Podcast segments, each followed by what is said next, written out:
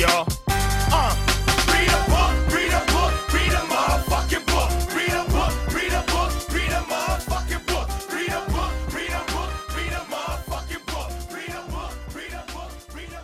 Bem-vindos a mais um episódio do Rede Poderosa de Intrigas. É esse podcast que a gente fala só sobre literatura. Eu sou Patrícia Quartarolo e hoje estou sola, mas é por um bom motivo. É, a gente decidiu fazer alguns curtos episódios que a gente vai chamar de diários de leitura. Então, nesses episódios, basicamente eu vou contar para vocês um pouquinho do que eu andei lendo, do que eu estou lendo e do que eu pretendo ler no futuro. No breve futuro, espero.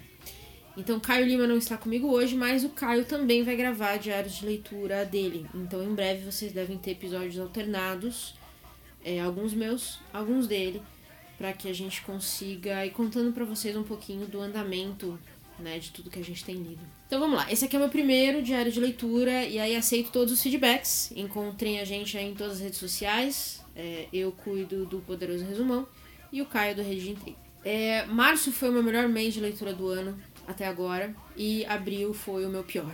Então eu entrei numa ressaca literária muito forte, eu não conseguia ler nada, eu não conseguia manter meu span de atenção por muito tempo. Então, consequentemente, abril foi um desastre para as minhas leituras. Esse ano eu tô fazendo um projetinho de leitura diferente. Eu tô lendo é, meses temáticos, né? Então cada mês tem um tema e aí eu leio livros dentro daquele tema. É a primeira vez que eu faço isso. Confesso que eu não sei se eu estou adorando, mas eu vou fazer um apanhado mais sobre isso no final do ano. Mas estou seguindo, né? Então, abril foi o meu mês de romance histórico ou ficção histórica. E maio, agora, é o meu mês de biografias, que é um dos meus gêneros preferidos. Então, acho que tá me ajudando até sair um pouco da ressaca.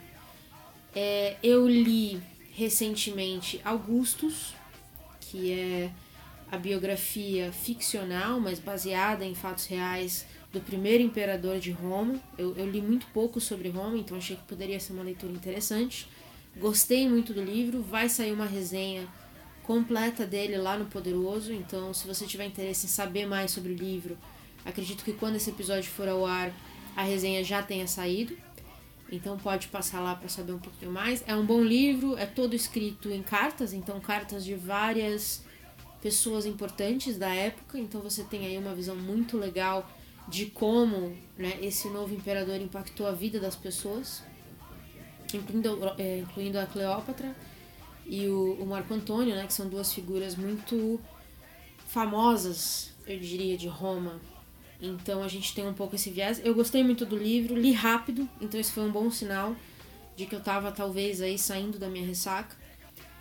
É, e aí, como o meu span de atenção continuava um pouco mais, digamos, difícil de manter, eu decidi tentar mudar, eu decidi uma técnica diferente, né? Ao invés de pegar um livro físico, eu peguei um, um e-book, né? Peguei meu cobinho aqui e decidi ler um e-book, que é uma coisa que eu leio muito pouco. Eu gosto muito do livro físico, mas eu tenho um Kobo e eu tenho alguns e-books que eu tenho ali.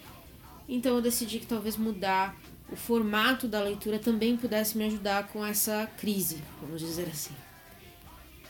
E aí no Kobo eu li A Vida Imortal de Henrietta Lacks, que é um não ficção, né, sobre a, que começa a falar da Henrietta, que foi uma mulher pobre dos anos 50 nos Estados Unidos, morreu de câncer.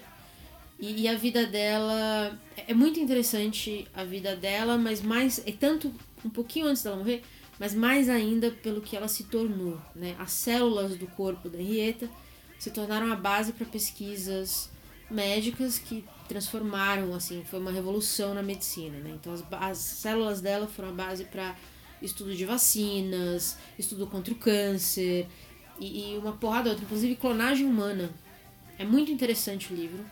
Ele tem essa pegada científica, então é muito legal, mas não é pesado nisso. Então, se você não é da área, e esse era meu medo quando eu peguei o livro, você não vai ficar perdido. Você vai entender porque a jornalista científica que escreve o livro, a Rebecca Scoot, ela é muito boa. Então, o livro não é escrito com uma, uma linguagem difícil ou inacessível.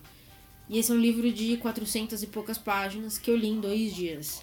E aí nessa hora o Kobo foi muito bom, porque eu conseguia ler em intervalos de reunião, eu conseguia ler no transporte público, porque né, em São Paulo, com o transporte público você precisa ter sempre uma mão livre para se segurar para não cair, né? É uma coisa impressionante.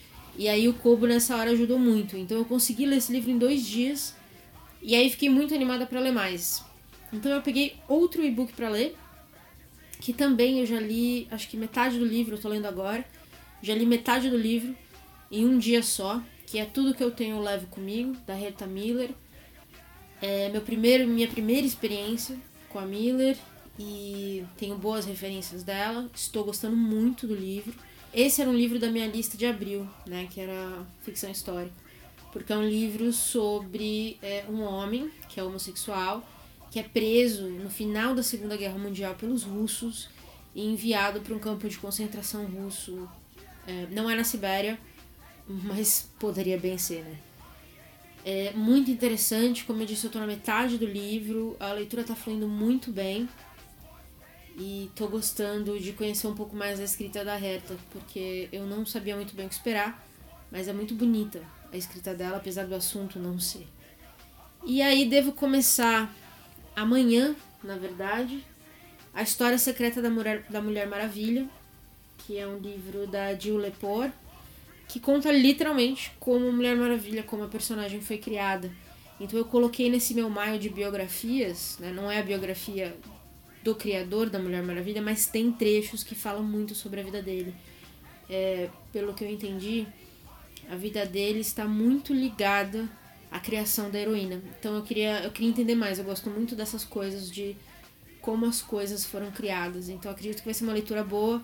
É um livro aí de quase 500 páginas, então esse vai ser um bom teste para minha ressaca literária. É, vamos ver como é que sai. Mas vai ser a minha próxima leitura.